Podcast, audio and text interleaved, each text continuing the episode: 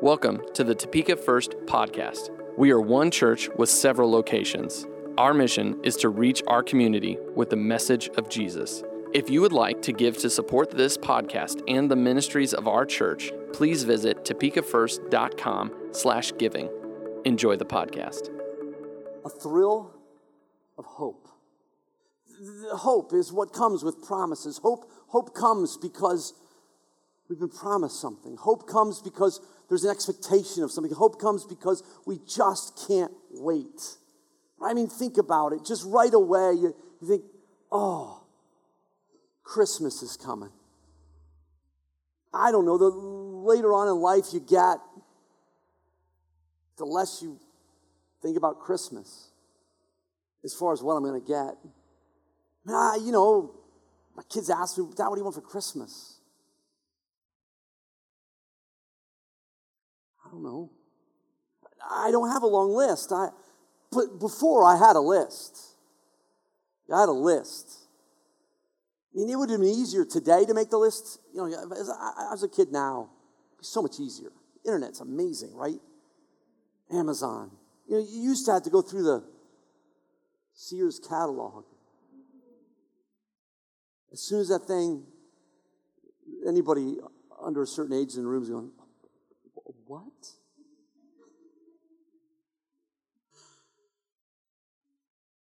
And you'd circle things. I would draw the list out, write it out, and put page numbers. Because you're hopeful that that's what was going to happen. You were hopeful that, you know, parents would get the message. Last week we talked about the promise that Jesus would save his people from their sins. It was a hope. The angel told Joseph not to divorce Mary, and, and she would give birth to a son, and they would name him Jesus. And Jesus was the fulfillment of a promise that started way back with the judgment that God issued to the serpent in the garden with Adam and Eve. Today we're going to look at another promise this promise was made many generations later. Once again, it had to do with what appeared to be a, an impossible situation. There are many years and a lot of, lot of years and layers between the promise and the ultimate fulfillment. About 2,000 years before Jesus was born, there was a na- man named Abram.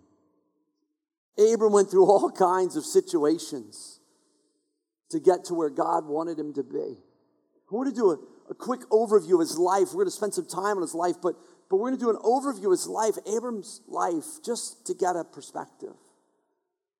Because Abram ties in so closely with the story of Christmas. At this point in Genesis chapter 12, Abraham uh, was still named Abram because God hadn't changed his name yet. That, that comes later and it's really not relevant for today. But Genesis 12:1 says this. The Lord had said to Abram, Leave your native country, your relatives, and your father's family, and go to the land I will show you. I will make you into a great nation. I will bless you and make you famous. And you will be a blessing to others. I will bless those who bless you and curse those who treat you with contempt. All the families on earth will be blessed through you. Th- those are great promises. I mean, you look at that and, and you say, Oh, I will make you into a great nation. I will bless you and make you famous. You'll be a blessing to others. All the families on the earth will be blessed through you. But can you, can you imagine if God said to you in this room right now that all the people in this room would be blessed through you? Like, that's still pretty significant. But God's promise to Abraham was all the families on earth will be blessed through you. The, the problem is, Abram doesn't have any children. He's 75 years old. How many of you over 75 are like, can't wait for the kids to come? Your own. Not kids that are grown with grandchildren. Not that question. The question is, how many of you can't wait for. I haven't cracked 50 yet, and I'm not sure I could start over. And yet God spoke to Abram, and it appears that Abram believed God and did exactly what God told him to do because he sets out and starts to go. God had chosen Abraham, and Abraham believes, and yet can't figure out how it's going to happen. How is he going to be? How is he going to be a blessing to every family on the earth? So it continues on in Genesis 15. Sometime later, the Lord spoke to Abram in a vision and said to him, Do not be afraid, Abram, for I will protect you, and your reward will be great.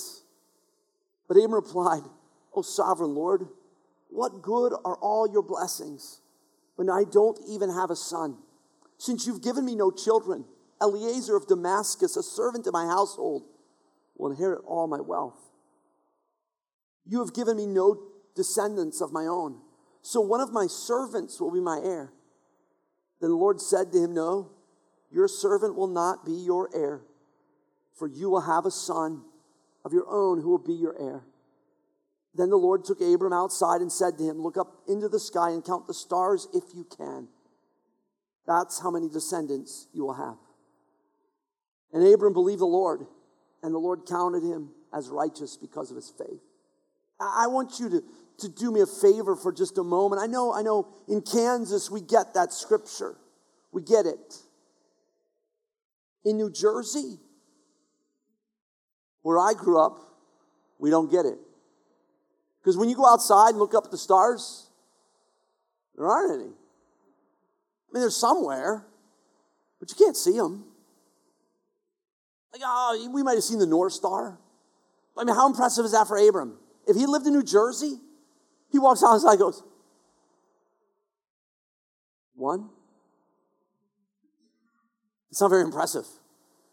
And we know living in Kansas that if you step outside, Get a little bit away from the city, you can see stars.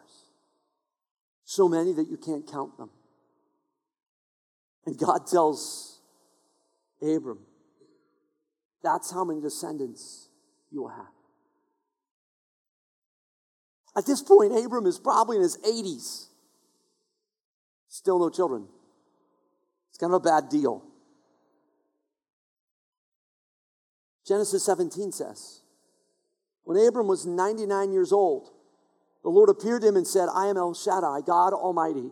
Serve me faithfully and live a blameless life. I will make a covenant with you by which I will guarantee to give you countless descendants.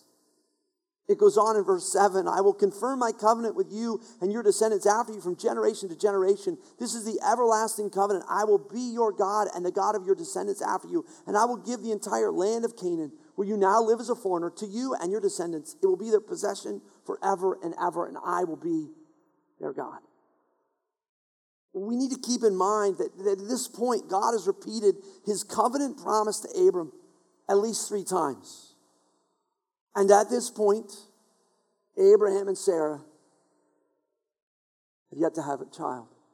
Oh, they've, they've done some things their own way. They, they've tried to help God out. We know that, and, and to bring fulfillment, but it hasn't happened at this point. And God keeps telling Abraham he is going to be a blessing to all nations. And God's told Abraham he's going to have a son, but it hasn't happened. But all of a sudden, at 99 years old, God tells him, by this time next year, it's going to happen. At the age of 100, Abraham and Sarah have a son and name him Isaac. Think about what that wait would have been like 25 years from the first promise that God made to him to the birth of Isaac. I'm just saying, new parents, like first child parents, right? I mean, everything is a big deal. Can you imagine waiting 25 years for the child to be born? Can you imagine if there were Facebook, Twitter, and Instagram at that point? They would have filled the feed with that stuff, right? First burp, first food, first shepherd training, first friend. I mean, they're going to picture every minute of every day. Abraham and Sarah would have gone crazy with modern media. Can you imagine the, the level of excitement to finally have a child after waiting for that kind of time? Look, I can barely wait for lunch, okay? It's like about, oh, I don't know, 40 minutes or so away, right? And so 45 minutes away. So lunch is that, that's hard for me to wait that long. Because there's a promise of barbecue. And I hear there's a rack of ribs maybe to auction off. Already done. I'm not, I'm not getting hungry. I can't wait for lunch. 25 years, Abraham waits for the promise to be fulfilled.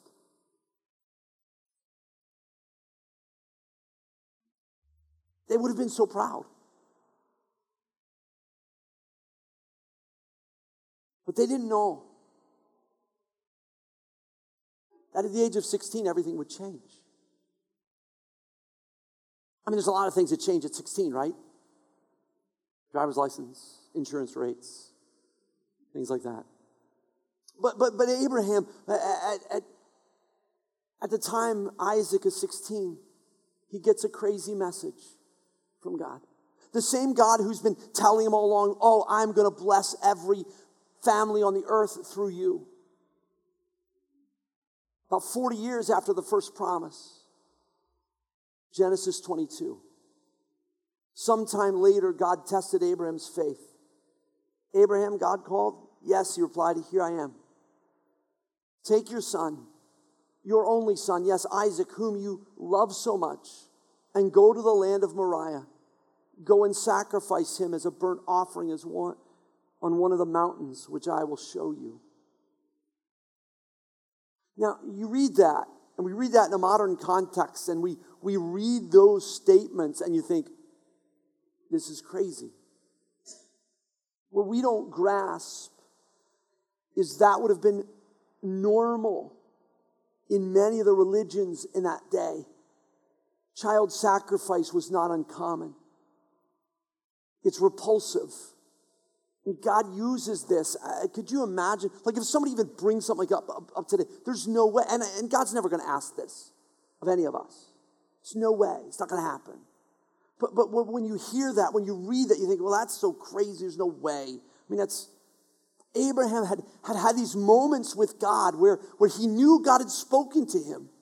He knew the promise.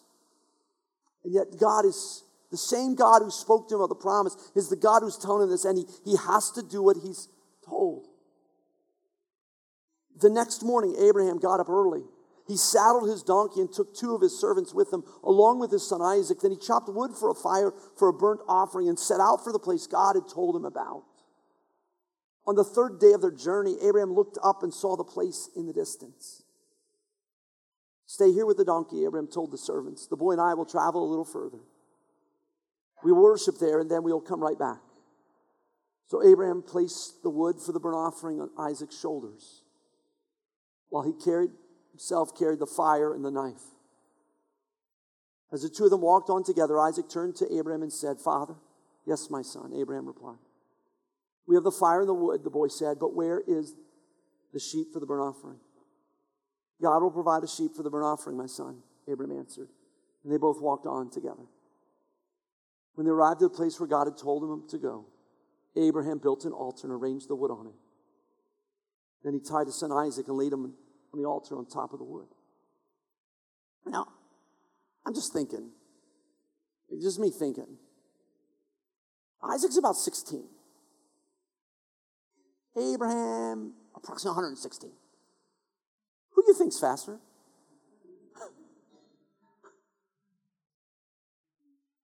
I, I, think Isaac could outrun him.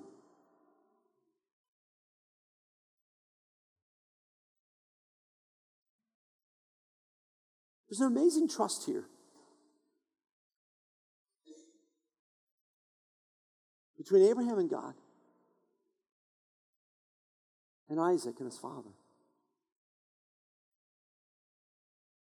Abraham picked up the knife to kill his son as a sacrifice. At that moment, the angel of the Lord called to him from heaven Abraham, Abraham. Yes, Abraham replied, Here I am. Don't lay a hand on the boy, the angel said.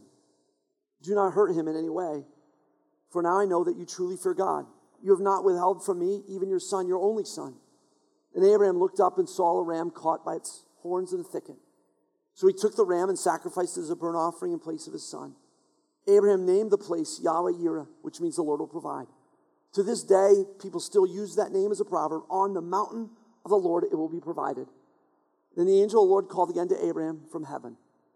This is what the Lord says Because you have obeyed me and have not withheld even your son, your only son, I swear by my own name that I will certainly bless you. I will multiply your descendants beyond number, like the stars in the sky and the sand on the seashore.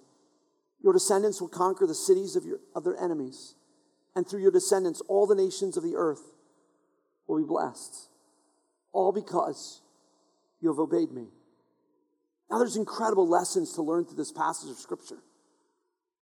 And some of them, although they're great lessons to learn, aren't even the main point. Here's, here's some of the lessons. One of the reasons that, that we read this passage of Scripture and God includes this is, is it's, you know, there's a lesson here that we learned that it, it would have strengthened Abraham's faith. I mean, just like Abraham, we might go through some events and situations that God allows us to go through for our faith to be strengthened. Look, there's things that we walk through. There are things that I hang on to throughout all of my lifetime as a follower of Jesus where God has done certain things in situations that I remember that builds my faith for the future.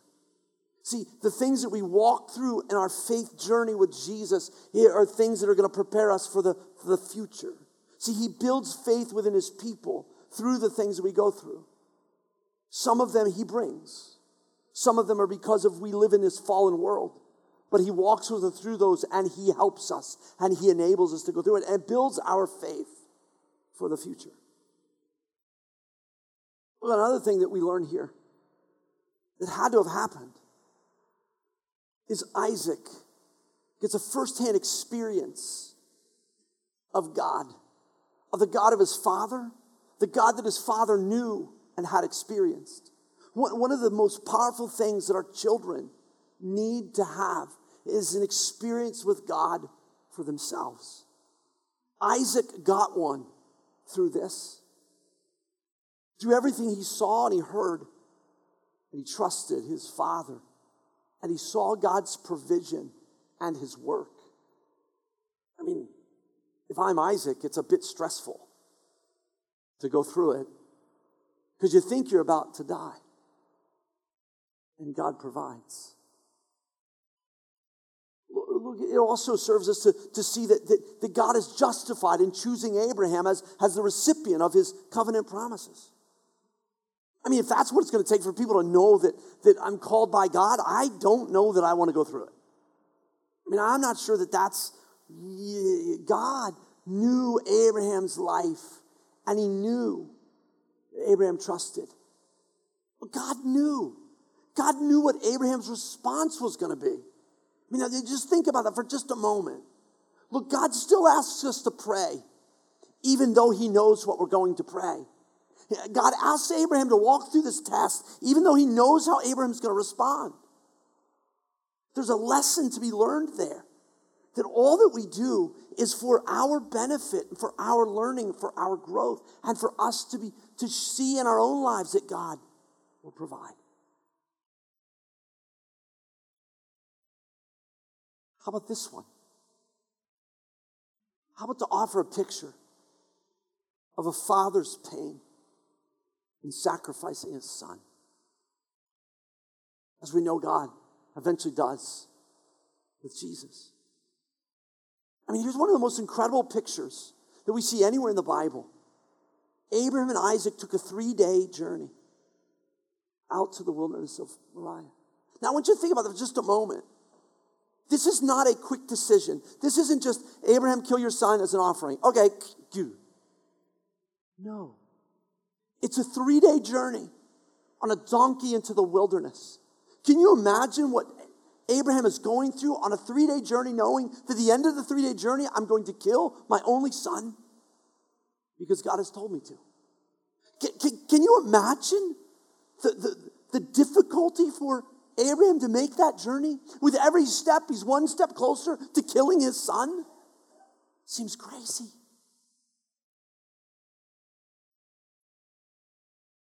When is it that Jesus discovers his sole purpose, being born at Christmas, was to die? How many years does Jesus live with that? Does he know from birth? Does he know at the age of 12? Does he not discover it until he's 30 when he starts his earthly ministry? Because we know from that point on he knows. We know that he, he, he walks with a resolute decision that he's going to a cross. He's born in the world for one reason. We know that God the Father knows for 4,000 years. He knows throughout all of eternity that He knows He's going to send His Son to a planet that He created to die a brutal death. He knows. And yet He sends Jesus to do it.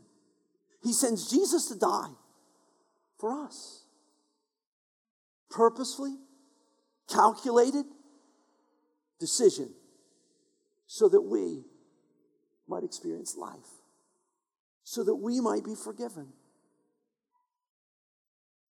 As significant as all those things are, that's not even the central point of the passage. The purpose of Abraham Isaac, offering Isaac as a sacrifice was so that God would know that Abraham feared God. It, it tells us that right in the passage. Verse 12 itself specifically says it. It was done for God's benefit. Genesis 22 12. Don't lay a hand on the boy, the angel said. Do not hurt him in any way. For now I know that you truly fear God. You have not withheld from me even your son, your only son. The stakes are incredibly high. Has Abraham's faith been motivated by personal gain or simply by his love for God. Up until this point, no one knows for sure. Maybe Abraham himself doesn't even know for sure. how is it? Why is it that Abraham is following God? Is it because of the blessings he has promised? Or is it because of who God is? The, the test allows Abraham to demonstrate to himself to Isaac, to the world, and most of all to God. That his faith is driven not by what he will receive out of it, but by his commitment to God. God and God alone motivates his faith. He is willing to give up everything he stands to gain, all he loves, all he hopes for, because God asked him, because he trusts him. Look, God brings tests like that into our lives for a reason. God allows things to come into our lives for a reason. Because He has a plan, He knows what He's doing. It's sort of like this in school, they test kids for gifted and accelerated programs because they see something in the kid's life. They, they look at them and go, you know, there's something about this. There's something about this kid. Well, maybe we should test him to see if, if he's being under challenged because we want to challenge him further. We want to, we want to, we want to test him to make sure that he gets the most he can out of the, the school. That's exactly what God does to us. Is he'll test us because he sees something in our lives and he says, you know, there's something in this person, and I believe that they will do well in this test. Look, we see a lot of things in our lives. Testing is a compliment and a privilege. Now, we don't see it that way.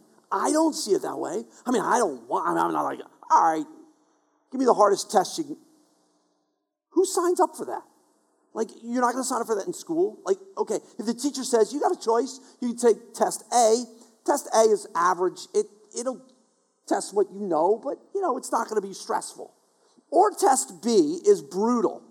Like, no one's ever passed it. Like, I've given it for 25 years, and the best score has been a 21. Oh, yeah, I want to take that one. Just because I can see if I get a 22? No, why would we do that? We don't sign up for because we don't like that necessarily. But what kind of tests can we expect from God? What, what kind of tests is He going to bring into our lives? Now, we've spent all this time talking about Abraham, and it's Christmas, right? I mean, that's not very exciting. What's so significant about Abraham and Christmas? Well, the promise made to Abraham was ultimately fulfilled in the birth of Jesus. Many of the Jewish people of the first century would have understood it, they would have known. We find it recorded in Matthew chapter 1. This is the record of the ancestors of Jesus the Messiah, a descendant of David and of Abraham. Abraham was the father of Isaac. Isaac was the father of Jacob. Jacob was the father of Judah and his brothers. And that's all we're going to read in the genealogy because otherwise you'll go to sleep. The promise was repeated over and over, generation to generation. In fact, two generations after, after Abraham, God appeared to Jacob in a dream and repeated the promise of Abraham to his grandson Jacob. Genesis 28 13 says, At the top of the stairway stood the Lord, and he said, I am the Lord, the God of your grandfather Abraham, and the God of your father Isaac. The ground you are lying on belongs to you. I am giving it to you and your descendants. Your descendants will be as numerous as the dust of the earth. They will spread out in all directions to the west, to the, to the east, to the north, and to the south. And all the families on the earth will be blessed through you and your descendants. So Matthew traces his genealogy of Jesus from Abraham to Joseph and establishing Jesus' right to the throne, but also demonstrating the, the fulfillment of the promise made to Abraham. So we finally read in Matthew chapter 1, verse 16 Jacob was the father of Joseph, the husband of Mary. Mary gave birth to Jesus, who was called the Messiah. All those listed above include 14 generations from Abraham to David, 14 from David to the Babylonian exile, and 14 from the Babylonian exile to the Messiah. Now, in all honesty, you need to understand that there's a few generations that are skipped over. Okay, there, there's 14, 14, and 14, but there's really more than that in a couple spots, so don't worry about it. Matthew just kind of skips over. It's easier to memorize this way, is really what the point is. They, they were able to, the symmetry of it, they were able to come up with it. And so if you go and study all the, the, the, the, the genealogies, you're going to see that they skipped a generation here or there. That wasn't the important part. The important part was to establish the, the right of Jesus to the throne of David, which we'll talk about next week. But number two, to being the fulfillment of the promise to Abraham. If you find your place, yourself in a place where you thought that God was leading you and you've seen your share of disappointments and difficulties. Don't give up. The fulfillment of the promise that God has given you, that God had given you in the past, might not come through in your lifetime. That's not very encouraging, is it? Because ultimately, that's exactly what happens with Abraham. Abraham sees a part of the fulfillment. He sees that people are blessed through him, but he doesn't even know what God had in mind. He doesn't understand that the ultimate fulfillment is in Jesus. He didn't get it. He wasn't privileged to know. We get the privilege of looking back. But the question we have as we're faced with today is are we willing to serve God even if there aren't any benefits? Is serving God and knowing God enough? Does He have to give us stuff in order for us to trust Him? and follow him. God saw in Abraham a man that was willing to give up the most important thing in his life because God asked. I don't believe that God's ever going to ask us to surrender our children in that form and fashion. Just understand. He may ask us to surrender our children to his work. They may go to places that aren't safe. They may, they may carry out the work of God in places that, that there's persecution. I, I get that. And we've got to be willing to surrender that. But God is never going to say, any of us, He will never say to us, offer a child on. as a sacrifice. It's not going to happen. Are we willing to serve God even if there aren't any benefits? Essentially, that's the question that was asked of Abraham. Are you going to trust me? Are you going to serve me even if you get nothing out of it? Are we willing to serve God for the hope of eternal life? Are we willing to serve God for, for, if the only thing we ever see from God, the only thing we ever receive from God is eternal life? Are we willing to serve Him on this planet if that's all we're ever going to experience? If He doesn't do anything for us, are we willing to serve Him? Are we willing to do the right things, even if someone else gets credit for the fruit of our labor? If we never get any credit, if we never get any blessing for what happens, are we willing to serve God? Abraham was given a promise, but the ultimate fulfillment of that promise was 2,000 years later. This Christmas, my prayer is that every one of us would have a new experience with Jesus that would build our faith. Not to get stuff, but just to experience Jesus. Just to have an experience with Jesus that would grow our faith, that we would see God at work somehow in our lives, and our faith would grow. And you know what? It isn't too much of a stretch to believe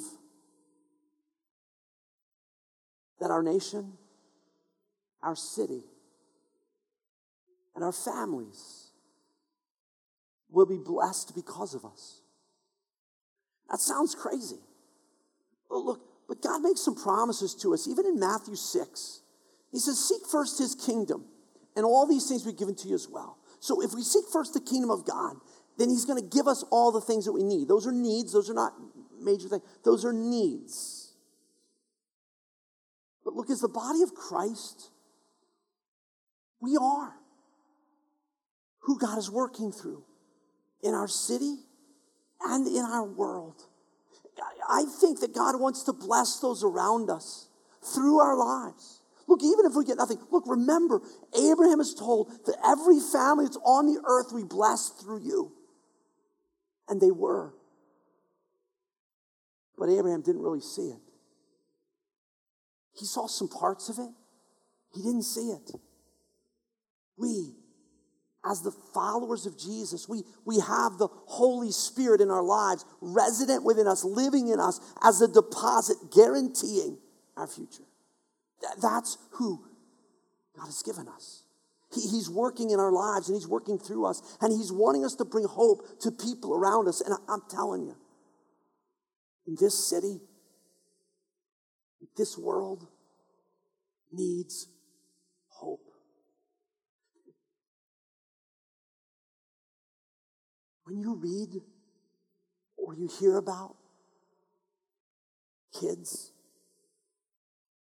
committing suicide. This world needs hope.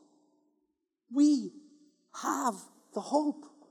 We have the hope of Christ. We should be blessing every family in our city just because we carry the presence of Jesus with us.